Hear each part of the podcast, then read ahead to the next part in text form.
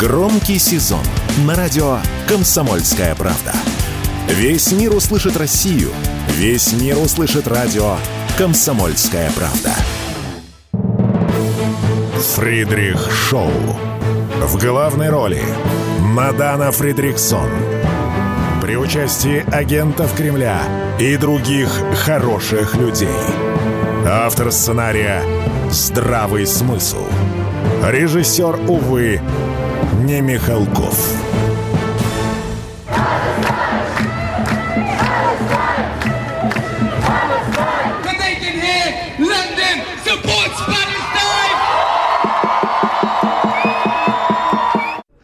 На волнах радио «Комсомольская правда» Фридрих Шоу. Сейчас мы вам показали фрагмент, показали, дали послушать фрагмент.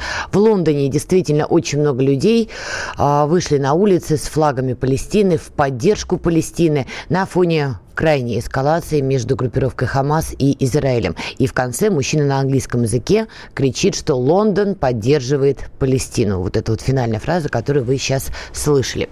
Понятно, что в Лондоне, в Москве, в Париже, в самых разных городах, в любой стране есть люди, кто поддерживает Палестину, и есть, конечно, люди, кто поддерживает Израиль. Вчера, кстати говоря, а, по телегам расходились кадры, как многие самолеты значит, летят в сторону Израиля. И вот на борту одного из таких самолетов люди перед началом вылета встали и пели гимн Израиля. И это расходилось по телеграм-каналам российскому сегменту с пометкой, что вот некоторым россиянам неплохо было бы поучиться патриотизму вот у отдельных израильтян. Да, действительно, события по-прежнему разворачиваются довольно все горячо и жестко. Вот по состоянию на утро сегодняшнего дня, на утро вторника, 10 октября, в медучреждениях Израиля, по данным Минздрава, находится более 500 пострадавших. Из них трое человек находятся в критическом состоянии, 126 в тяжелом, 192 человека в состоянии средней степени э, тяжести. Также проходит информация, что еще один россиянин погиб в Израиле из-за обострения конфликта. Это заявил российский посол.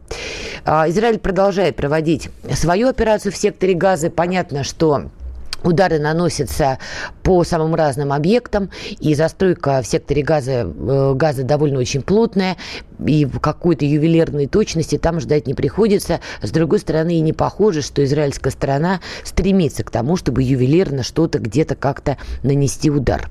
Судя по всему, Израиль занял позицию, что уж будем бить так бить. При этом, при всем, группировка Хамас тоже не остается в долгу и отвечает в том числе ракетными обстрелами. В этой связи меня лично, вот честно, удивила минувшая ночь. Значит, э, представитель группировки Хамас сделал заявление, значит, это было короткое интервью изданию Аль-Джазира, а потом это интервью пересказывало издание Рейтер. Значит, один из представителей Хамас заявил, что цели достигнуты и что группировка готова к переговорам. И, честно говоря, я была поражена, когда это прочитала, потому что очень захотелось понять, а какие же цели тогда ставил перед собой Хамас, начиная вот эту вот крайнюю эскалацию. Потому что на данном этапе мы видим большое количество раненых и погибших, причем с обеих сторон. Ранены и убиты палестинцы, ранены и убиты израильтяне. Мы видим, что также пострадали граждане других стран, двое россиян. По-моему, американцы заявили, что порядка 11 их граждан. Вот эта молодая девушка девушка с поломанными ногами, которая, в общем-то, приехала из Германии на фестиваль. Как я поняла из сегодняшних сообщений, она жива, но находится в крайне тяжелом состоянии. В общем, погибших раненых с обеих сторон ну, очень-очень много, не только с обеих сторон. Какие цели преследовал Хамас, если минувшей ночью они заявили, что эти самые цели достигнуты, и они готовы к переговорам? Это при том, что израильская страна, высока вероятность, займет позицию, что с террористами никаких переговоров они вести не будут. Теоретически такую позицию они могут занять. Это при том, что у Хамаса еще держит в заложниках какое-то количество людей. И вчера, опять же, они заявляли, что если обстрелы будут продолжаться, они будут убивать заложников. Такая информация проходила. Потом, правда, по интернету бегало видео с некой казнью, и были мнения, что, возможно, эта группировка Хамас от слов перешла к действиям, но подтверждения в итоге не было, и, скорее всего, это видео действительно не имеет отношения к нынешней ситуации. Но, тем не менее, заложники действительно есть, это факт, и судьба этих самых заложников, ну, на мой взгляд, она очень-очень печальна. Поэтому, когда группировка Хамас стала заявлять, что, окей, давайте переговариваться, цели достигнуты, я так посмотрела на то, что происходит. Ну, смотрите, значит, Погибшие – да, раненые – да. То, что э, армия Израиля была, по сути, ее застали врасплох, это тоже да. А, окей, американцы получили возможность для более активного военного присутствия в регионе. Что вот такие цели и задачи были у Хамас. Потому что вот пока, пока достигнуто именно вот это все. Никакой, скажем так, свободной Палестины, независимой Палестины. Ничего этого и близко нет. Есть очень много крови, очень много пострадавших. Поэтому, честно говоря, я была поражена, когда они сделали это заявление. Но, повторюсь, пока переговоров нет. Более того, в этот конфликт, естественно, вовлекается очень много региональных игроков, и не только региональных. Но вот, в частности, президент Республики Корея э, заявил, что нельзя исключать возможности перерастания столкновений между Израилем и радикальными движениями, а, в том числе Хамасом, в международный конфликт с участием третьих сторон. Это сообщает южнокорейское издание. Но, в принципе, это такое понятное заявление, потому что меня тоже вчера поразило. Американцы уже стали открыто обвинять Иран в том, что он точно стоит за этой эскалацией. Мы с вами вчера на волнах э, э, радио «Комсомольская правда» в рамках Фридрих Шоу еще до этого заявления говорили, что это в том числе для американцев пляски вокруг Ирана. Для них это хорошая возможность через этот конфликт зайти в регион, закрепиться для дальнейшей эскалации уже против Ирана. Если Хамас такие задачи перед собой ставил, ну да, вот с этими задачами они действительно на данном этапе справились очень даже успешно. Никаких других задач, видимо, у них не было. А, и вот вчера американская страна заявляла, что все-таки Иран причастен, хотя даже Хамас сделал заявление, что нет, простите, Иран тут точно ни при чем. Мы сами готовились, сами планировали эту операцию, перестаньте винить Иран.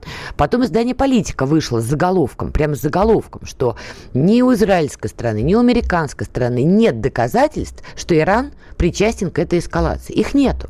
Но дальше издание «Политика» приводит цитату одного, значит, э, израильского военного, где он, по сути, говорит, что а нам и не нужны эти доказательства. Как бы очевидно, что за этим, по его словам, да, стоит именно Тегеран. Вот я не знаю, почему им это очевидно, а вот мне, например, не очевидно. То, что Израиль и Иран каждое, каждое утро начинали и начинают с того, что друг друга во всем обвиняют и угрожают, но это как бы реальности Ближнего Востока. Почему надо вот так безапелляционно заявлять, что точно Иран за этим стоит? Я вот больше все-таки согласна с версией Димы Егорченкова. Вчера он был во Фридрих Шоу, и он э, выразил мнение, что за действиями Хамас как раз стоят американцы, и что они их наускивали, и они их подтолкнули к этой самой эскалации. И судя по тому, как сейчас разворачиваются события, американцы получают все больше и больше выгодных для себя моментов. А вот Иран нет – Поэтому вполне вероятно, что именно американцы всю эту кашу, извините меня, кровавую, и заварили. Меня еще в этом смысле поражает позиция турецкой страны. Мы с вами уже говорили, что Эрдоган в этот раз не так радикален, как был в прошлые разы, когда была эскалация между Израилем и Палестиной. Хотя сейчас я настаиваю на своей версии, это эскалация между Израилем и группировкой Хамас. Все-таки Хамас – это еще не вся Палестина. Это тоже надо понимать и хорошо держать у себя в уме. Поэтому те, кто кричит «Вперед, Хамас, Палестина будет свободной», ну, как бы люди имеют право писать все, что они хотят. Но, опять же, Хамас – это еще не вся Палестина. Так вот, Эрдоган, помимо того, что в очередной раз потянул на себя одеяло и сообщил радостно всем, что он-то, вот он-то готов, значит, посадить стороны за стол переговоров, он вспомнил 67 год и заявил, что, послушайте, надо вот, чтобы граница вернулась к 1967 году. Это очень важная дата – это дата так называемой шестидневной войны, по итогам которой Израиль действительно захватил ряд территорий, которые ему не принадлежали. Это, безусловно, так. Но есть важный нюанс. На Ближнем Востоке всегда есть важные нюансы. Их нужно проговаривать. Шестидневная война, она произошла. А, скажем так, де юре, конечно, первым удар нанес Израиль. Но если копаться в сути произошедшего, все-таки его провоцировали. В том числе Сирия, в том числе Египет. Шестидневная война тоже произошла не на ровном месте. Я понимаю, что, в принципе, возможно, разговоры про 67 год могут как-то расставить точки над «и», над «ё» в этом кровавом конфликте. Но при этом, при всем, не Эрдогану об этом говорить. Потому что, еще раз, вот эти земли, которые Израиль получил, захватил, это по итогам шестидневной войны по итогам все-таки боевых действий. Это Эрдоган нам будет рассказывать, что надо вернуться к 67 году. Может быть, для этого Эрдогану надо самому вывести свои силы, например, с территории Сирии, куда его никто не звал, собственно, да? Кому, как не Эрдогану, в общем, понимать, что иногда захваченные земли вот так легко не отдают. Он не может этого не понимать, потому что он толком ничего особо не захватывал даже на севере Сирии. Он зашел, пользуясь гражданской войной, и до сих пор не вышел. Поэтому, когда он делает такие заявления, но в этот момент лишний раз понимаешь, насколько Восток дело тонкое. То есть вот такое немного двуличное отношение ко всему происходящему. Но тут еще интересный момент. Я тут покопалась немножко в архивах в голове и вспомнила интересные события. 2011 год, 12 лет прошло. И, э, участники некоторые остались те же. Тогда как раз Израиль говорил, что он готов вернуться к границам 67 года, к границам 67 года, при условии, что Палестина не будет требовать себе независимости, тем более в рамках ООН. Этот план а, поддерживал и Барак Обама – он посчитал, что вот и такие переговоры 67 года вернуться к этим границам остановят Палестину от требований признать ее независимость. И тогда Россия, например, и Евросоюз поддержали этот план. Но это было тогда. А сегодня Владимир Путин на переговорах с премьером Ирака заявил, что необходимо создать суверенное палестинское государство. Прошло 12 лет, очень много чего изменилось в мире, изменилась глобальная а, конъюнктура, извините меня за это слово. Но не изменилось одно. Кровь по-прежнему проливается, конфликт Израиля и группировки Хамас, мягко выражаясь, далек от завершения. Но будем наблюдать за тем, что происходит. Давайте сделаем небольшую паузу, послушаем новости и вернемся. Все программы «Радио Комсомольская правда» вы можете найти на Яндекс Музыке. Ищите раздел вашей любимой передачи и подписывайтесь, чтобы не пропустить новый выпуск. Радио КП на Яндекс Музыке. Это удобно, просто и всегда интересно.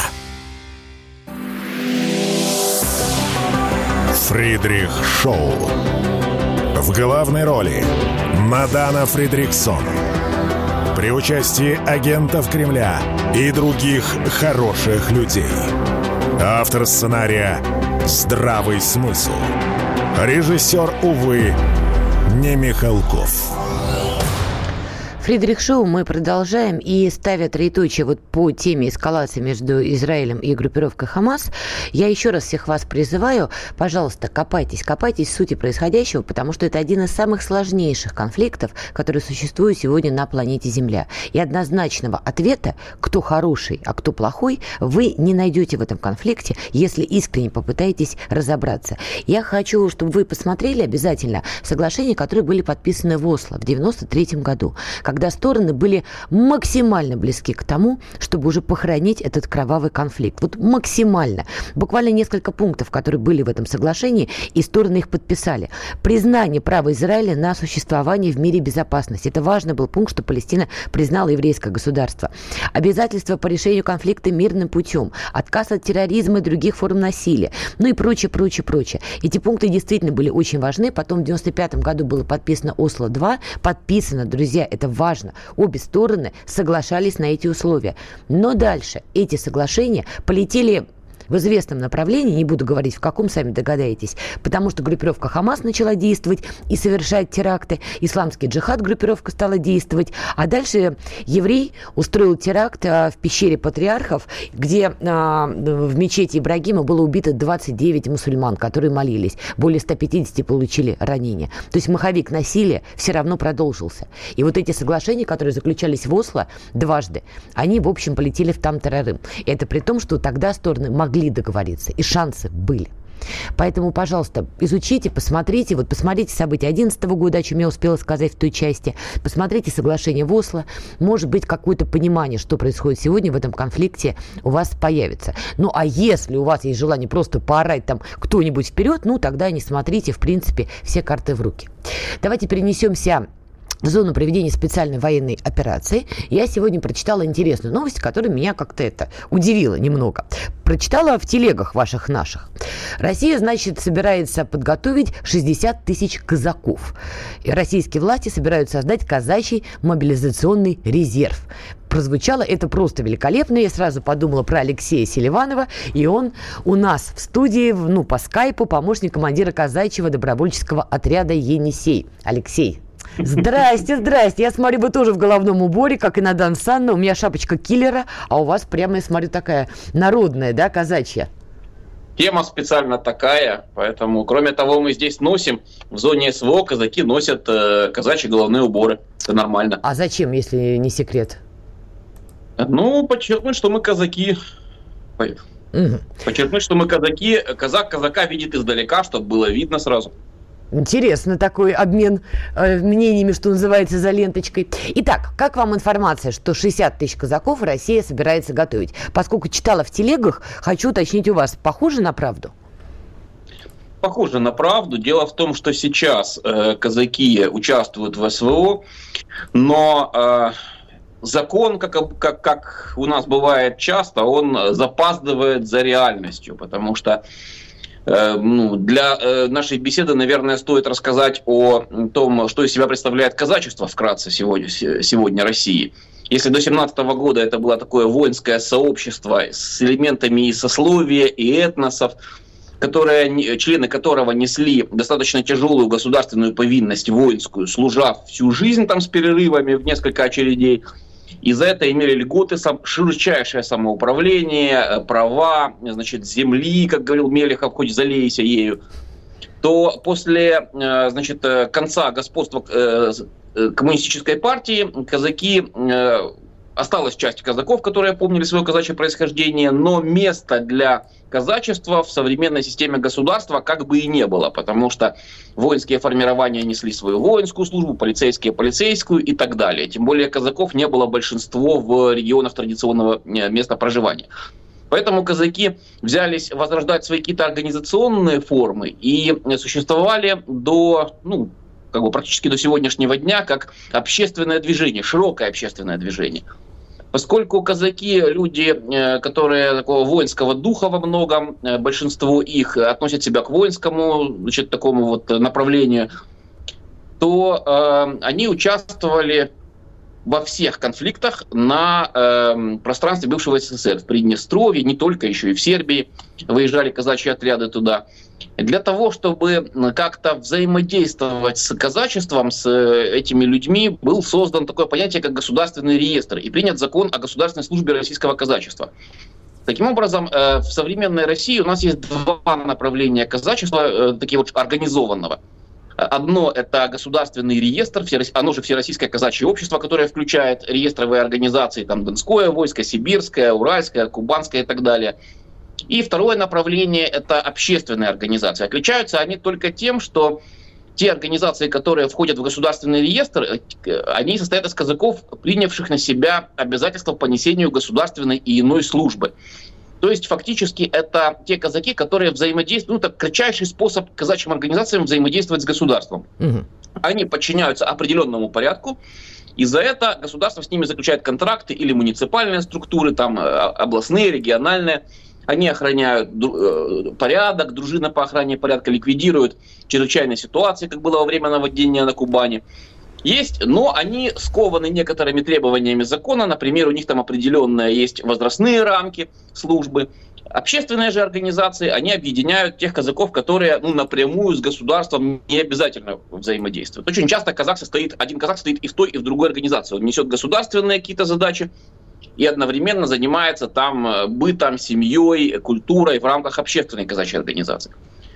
Э, с началом СВО, естественно, казаки, сохраняя свою казачью там, внешность, суть, традиции, захотели принимать участие в э, СВО, естественно, потому что казаки у нас воевали с 2014 года в Донбассе.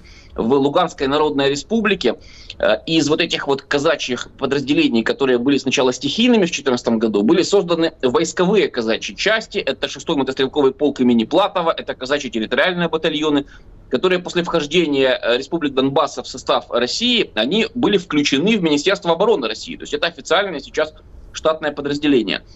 Но большое казачье сообщество э, нашло возможность участвовать не просто вот как многие молодые казаки отправились вот просто в воинские части, да, он ничем не отличается, что он там казак, не казак, он служит там, кто-то офицером, многие казаки заканчивают военное училище, идут служить э, в кадровые части. А вот казаки, которые были как бы во второй линии, члены этих казачьих организаций, э, они нашли э, способ участвовать в СВО в добровольческих частях. Вот, добровольческих частях, начиная с отряда Дон, который вырос в бригаду, сегодня бригада Терек есть, вот наша бригада Сибирь, в которую входит э, отряд Енисей. То есть это люди, которые не являются военнослужащими, это э, либо резервисты, либо просто добровольцы, которые заключают контракт и э, принимают участие. Ну, на местах они, конечно, подчиняются военному командованию эти структуры. А на каких и направлениях вот это, в основном сейчас стоят да. казачьи батальоны вот в зоне СВО? Это запорожское направление, какие еще? Э, везде, во всех направлениях сегодня стоят казачьи э, отряды. Это Кинбургская коса, ее охраняют казачьи части, бригада Дон. Это запорожское направление. Это у нас здесь направление в Донбассе тоже воюют казачьи части. Э, части добровольческого штурмового корпуса, э, казачьих бригад. Вот они, они есть, и они действуют сегодня ежедневно. А были такие моменты, что вот ваши казачьи подразделения сталкивались с такими же казачьими подразделениями, но на украинской стороне? Ведь казаки, они же по обе стороны тоже. Очень интересно, но нет. Дело в том, что я вот в, это, в этом процессе с 2014 года, я еще при Украине был секретарем Совета по казачеству при кабинете министров Украины. Так вот, что интересно, несмотря на то, что украинский гимн провозглашает, что все мы козацкого роду, тем не менее казачьих частей на стороне Украины не было создано. Вспомните, были нацистские батальоны. Э, там, Почему были? Остаются. Тары, подобные запрещенные организации. Были части из гомосексуалистов, тоже торнадо части, ну... Ну, не то, что прям отдельно делали, так сказать, гомосексуальные отряды. Ну, да, наверное, там были. Да, Гардиан да. даже писала 50 тысяч, как сейчас помню, значит, тех, кто воюет с страны Украины и имеет прямое отношение к сексуальным меньшинствам. Писал издание Гардиан. Вот, э, неоязычники, кто угодно, но мы не слышали ни об одном там батальоне, ни, ни, об, ни об одной бригаде казачьей. Вот нет их несмотря на то, что э, украинская власть пыталась как-то вот внедрить э, эти названия. А это значит, что казачьей идентичности на Украине реальной, не декларативной не осталось. И нет достаточного количества людей, которые идентифицируют себя как казаки, которые бы могли создать воинскую часть. А у нас есть, что, собственно, и подтверждает то, что казачество – это явление русского мира. Хорошо, расскажите тогда, какая сейчас обстановка в зоне СВО, вот на вашем конкретном направлении, где стоит отряд «Енисей»? Э, Енисей стоит в районе там Солидар, Бахмут, Клещеевка. Я конкретизировать не буду, чтобы не указывать позиции, но э, сейчас наши части чувствуют себя уверенно. Внимание э, противника оттянулось на Авдеевку, где их поражает огонь нашей артиллерии. Вот, везде, на всех участках, с которыми я имею связь, э, везде оттуда идет информация о том, что активных наступательных действий ВСУ не предпринимают, наоборот, они отбивают наши атаки. Более подробно говорить не буду, потому что, ну, для того, чтобы не раскрывать наши планы и не Поняла. помогать укропу. Поняла. Спасибо большое. Алексей Селиванов, помощник командира казачьего добровольческого отряда «Енисей», был с нами на прямой связи. Алексей, огромное вам спасибо. Успехов в зоне СВО. Давайте сделаем паузу, побольше паузу в этот раз, послушаем повнимательнее новости и после этого вернемся на волны радио «Комсомольская правда». Александр Коц. Один из лучших военных корреспондентов не только в России, но и во всем мире. Он работал репортером во многих горячих точках. Чечня, Южная Осетия, Косово, Афганистан, Ливия, Сирия, Египет, Ирак, Украина. Каждый четверг в 7 часов вечера по московскому времени слушай на радио «Комсомольская правда» программу «КОЦ. Аналитика с именем». Фридрих Шоу. В главной роли Мадана Фридриксон. При участии агентов Кремля и других хороших людей. Автор сценария «Здравый смысл». Режиссер, увы, не Михалков. Евросоюз все-таки сохранит финансовую поддержку палестинцам. Лично я считаю, что это очень хорошая новость, потому что палестинцы, рядовые палестинцы точно не виноваты в том, что происходит. И очень больно и трагично наблюдать, как они становятся жертвами вот этих вот обстоятельств, которые сложились из-за деятельности группировки Хамас. Еще раз повторяю, то, что уже Евросоюз стал разделять группировку Хамас и Палестину, на мой взгляд, это такой важный, интересный шаг. Возможно, возможно, это мое предположение. Россия тоже пойдет по этому пути, еще раз мое предположение, и будет разделять отдельно группировку Хамас и отдельно Палестину. Последнее, что скажу сегодня на этот счет. Завтра в рамках Фридрих Шоу выйдет большое интервью с историком Евгением Спицыным. Поэтому, если кто-то хочет внимательно разобраться, что, собственно, происходит сегодня, посмотрите завтра это интервью. Евгений Юрьевич прекрасен, все по полочкам раскладывает. Ну а мы вновь Идем в зону проведения специальной военной операции. Вот до ухода на паузу Алексей Селиванов упоминал Авдеевку. Да, действительно, сегодня по телеграм-каналам полетели новости, видео, что наши силы наступают, что Авдеевку пытаются взять наконец-таки в полукольцо, и что вообще там все очень громко, горячо и активно. И с нами на прямой связи Ян Гагин, советник главы ДНР, также военно-политический эксперт. Ян, приветствую. Ну что, начнем с Авдеевки. Что происходит? Давай так, из того, что можешь рассказать. Понятно, что без каких-то деталей особых. Да, давайте тогда потом. Э, начиная с сегодняшнего раннего утра, где-то с 4 э, утра, по Авдеевскому укрепрайону противника начали наносить серьезные удары с помощью тяжелой артиллерии, тяжелых минометов крупнокалиберных и авиации нашей. То есть э, начался такой массированный удар, и, скажем, этот огневой вал заставил противника отступить на нескольких укрепрайонов, он их потерял. При этом противник потерял достаточно существенное количество живой силы. Это уже утром это было, было более сотни человек, это убитыми и ранеными. Ну и, соответственно, еще утром, где-то до обеда, это было более 20 единиц техники бронированной. То есть это достаточно существенно. Это столько утра. На самом деле ситуация развивается, она находится в развитии. Это сейчас, скажем, сейчас сложно подводить какие-то итоги, потому что э, итогами, итоги мы, наверное, будем э, видеть завтра утром, скорее всего, потому что сегодня ночью это все продолжится. Э, ну, как бы как замысел э, нашего руководства военного, я думаю, что он всем понятен, э, как при взятии всех других городов-крепостей, так называемых, это просто обнять в некий котел, да, то есть до котла еще о, до того, как мы обнимем Авдеевку, еще пока на самом деле достаточно далеко, но предпосылки к этому есть, потому что наши боевые порядки выдвинулись по, с обоих флангов, и для того, чтобы не бить, э, не заходить в город, не бить в лоб, э, беречь свои силы, свою живую силу прежде всего, мы сейчас э, работаем по флангам достаточно жестко.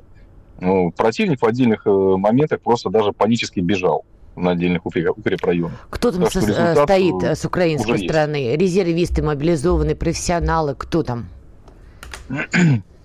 Ну, на самом деле сложно сказать, кто сейчас там э, преобладает, потому что Э, во время всего этого контрнаступа Украина потеряла ну, десятки тысяч и мобилизованных, и профессиональных военных наступов. В бой стали бросать уже резервы, которые берегли э, как бы как зеницу ока напоследок. Это как раз профессионалы, это спецподразделения.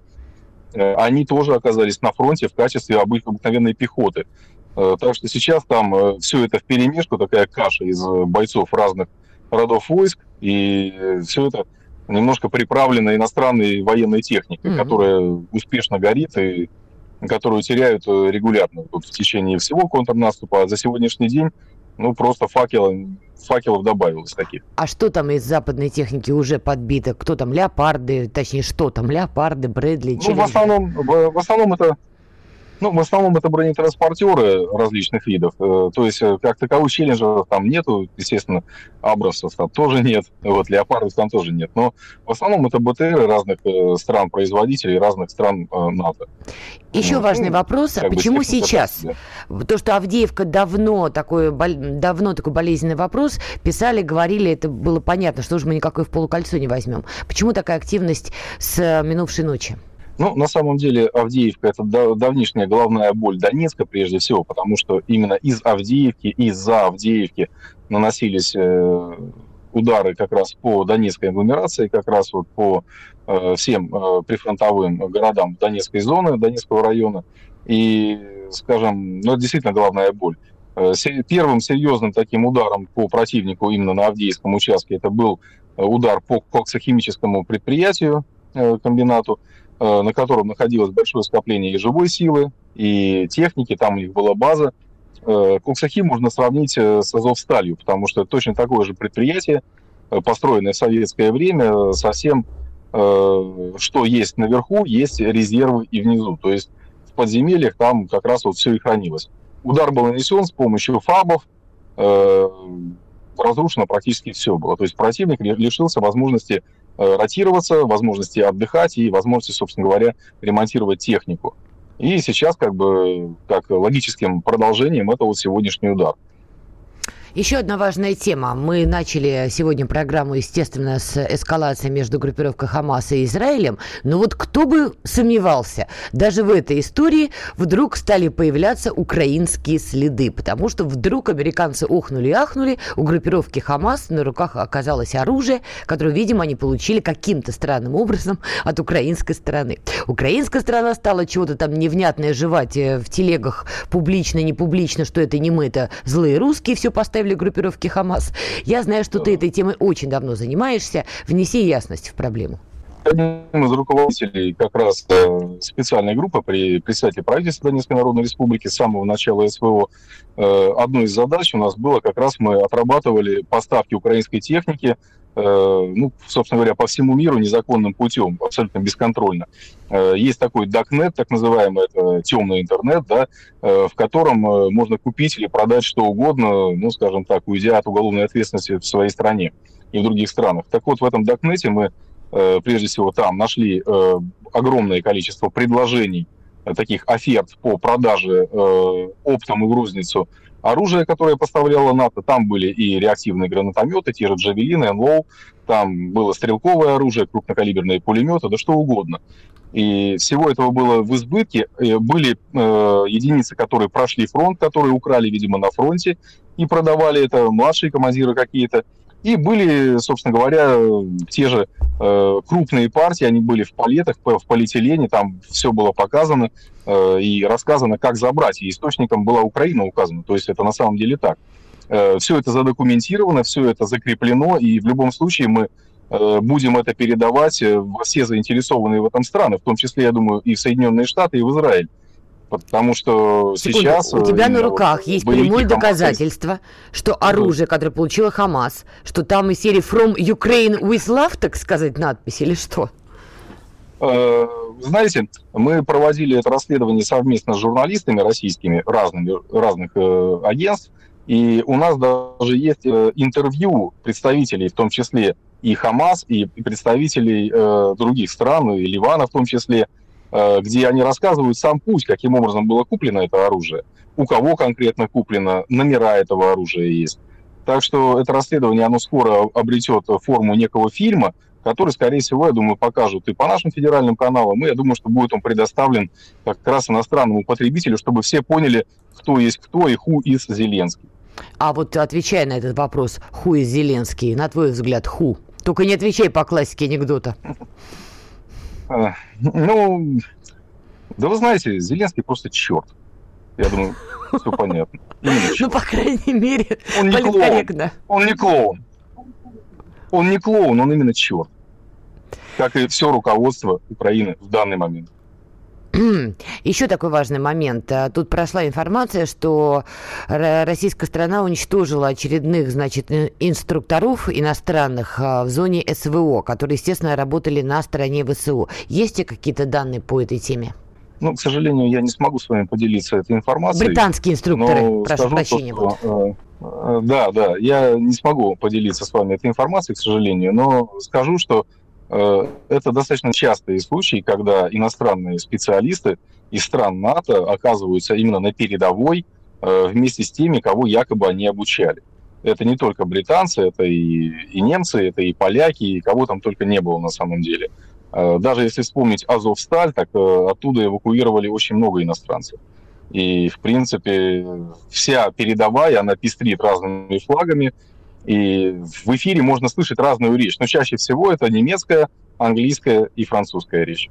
И чаще всего еще польская, да. У нас остается буквально 30 секунд. На твой взгляд, СВО движется к чему? К каким-то переговорам или к новому витку событий? Э, я высказал свою надежду на то, что э, любые переговоры возможны лишь после нашей победы, после достижения целей, поставленных главнокомандующим. Я тебя поняла. Спасибо огромное. Ян, Гаг... Ян Гагин, советник главы ДНР, военно-политический эксперт, был с нами только что на прямой связи. Подробно поговорили о том, что происходит сейчас на Авдеевском направлении. Ну, тут важно понимать, что Ян Дмитриевич не все может озвучивать вслух. Давайте держать в уме, что события прямо в процессе, они развиваются, так что держим руку на пульсе событий, отслеживаем внимательно. И как только будет информация, будем с вами ее обсуждать. Публицист Георгий Бофт знает, как жить эту жизнь. И можете не сомневаться, Георгий Георгиевич обязательно поделится этим важным знанием со слушателями радио «Комсомольская правда». Мне кажется, что не надо все сводить к деньгам. Это неправильно. Все, кто живут в России, они все патриоты, потому что они все любят свою страну, но по-своему. Пусть питаются оттуда реализмом и нормальным холодным анализом, а не пропагандистскими соплями, которых в изобилии полно в других местах. Каждый четверг в 8 вечера по московскому времени слушайте программу «Бофт знает». Вокруг меня столько розовых оптимистов, что меня от них иногда даже тошнит. Фридрих Шоу. В главной роли Мадана Фридриксон. При участии агентов Кремля и других хороших людей. Автор сценария «Здравый смысл». Режиссер, увы, не Михалков. Итак, мы продолжаем. Ну, вот не очень понравилась оценка Зеленского. Эту оценку дал вот буквально несколько минут, минут назад Ян Гагин в эфире радио «Комсомольская правда». Это, конечно, прекрасно. Повторять не буду, ибо классика не цитирует. Вы, если хотите, отмотайте, послушайте. Сегодняшний выпуск Фридрих Шоу мы назвали «Апокалипсис is coming». Ну, понятно, что это еще такой отсыл к известному сериалу «Игра престолов». А, надеюсь, это не нарушение авторских прав, поминать ее в сую. А, назвали мы не просто так, потому что, ну, обратите внимание, за последнее время очень много происходит, вежливо говоря, горячих событий. СВО продолжается. Мы помним события в Карабахе, которые происходили вот буквально совсем недавно, еще пару недель назад. Тема Армении и Азербайджана была в топе новостей, потому что 19 сентября, вот эта эскалация, как Азербайджан ее назвал, контртеррористическая операция. Ну и дальше вы все видели, наблюдали чуть ли не в прямом эфире потому что 21 век. Теперь эскалация между Израилем и группировкой Хамас, и понятно, что этим все не ограничится. Мы уже с вами говорили, что, возможно, следующий этап эскалации на Ближнем Востоке все на Иран, все против Ирана. Мы об этом подробнее еще поговорим, я думаю, ну, когда будут уже какие-то новые факты. На данном этапе мы с вами обсудили ключевые моменты. Ну и постсоветское пространство, конечно, не остается в стороне от этой череды эскалаций, приключений и прочее, прочее. Вот в частности, Мария Захарова заявила, что ситуация в Молдавии перед выборами имеет тенденцию к обострению. Я напомню, что в Молдавии должны пройти а, местные выборы. Они пройдут 5 ноября 2023 года. Второй тур выборов, а, если до этого дойдет, думаю, дойдет, состоится уже 19 ноября 2023 года. Основными претендентами на выборах будут, с одной стороны, проевропейская партия, правоцентристская партия, либеральная партия действия и солидарности. Но все они в настоящий момент находятся в рамках правительства. Ну а с другой стороны, левые, пророссийский блок коммунистов и социалистов. Короче говоря, ситуация там действительно такая биполярненькая. И вот в преддверии этих событий а, Мария Захарова а, заявляет, что все это может быть весьма и весьма остро. И далее ее цитата. «Следим за развитием ситуации в Молдавии. К сожалению, ситуация имеет тенденцию к обострению». Это она сказала, отвечая на вопрос про обстановку. Ну и также Мария Захарова вспомнила, что э, в Молдавии были приняты поправки в кодекс о выборах, которые запрещают баллотироваться значительному кругу лиц. И указала, что, цитата, данный сюжет не остался незамеченным. Это правовой беспредел. Это отмена какой-либо конституционности внутри государства. И творят это все власти, которым народ делегировал обязанности по сохранению законности. Все с точностью до наоборот. Исполняет режим президента Майи Санду. Она уничтожает Молдавию просто на корню, подчеркнула Захарова. И также еще очень интересный момент. Мария Захарова 27 сентября отмечала, что Соединенные Штаты Америки активизировались в отношении э, Молдавии. И тогда, 27 сентября, Мария Захарова отмечала, что 18, с 18 по 19 сентября в Молдавию приезжали две американские делегации во главе со спецпредставителем Госдепа США и координатором Центра глобального взаимодействия Джеймсом Рубином, а также зам помощника госсекретаря США по программам и операциям э, Бюро военно-политических вопросов Рэйчел Шиллер. Вот эти два благородных человека посещали Молдавию. Ну и, кроме того, агентство по гуманитарному международному развитию USAID а, собирает информацию, чтобы создать программы по защите цифровой экосистемы Молдавии. Ну, далее цитата в соответствии с принципами уважения прав человека и демократических ценностей. Это конец цитаты. Ну да, USAID и демократический принцип, это, конечно, да. То, что идет, друзья, рука об руку. Понятно, что Майя Санду будет э, всеми правдами неправдами действительно радикализировать обстановку. И то, что американцы уже обозначились в этой стране, ну, э, что называется, лиха беда начала. В принципе, им выгодно, чтобы было как можно больше очагов напряженности, как, много, как можно больше возгораний.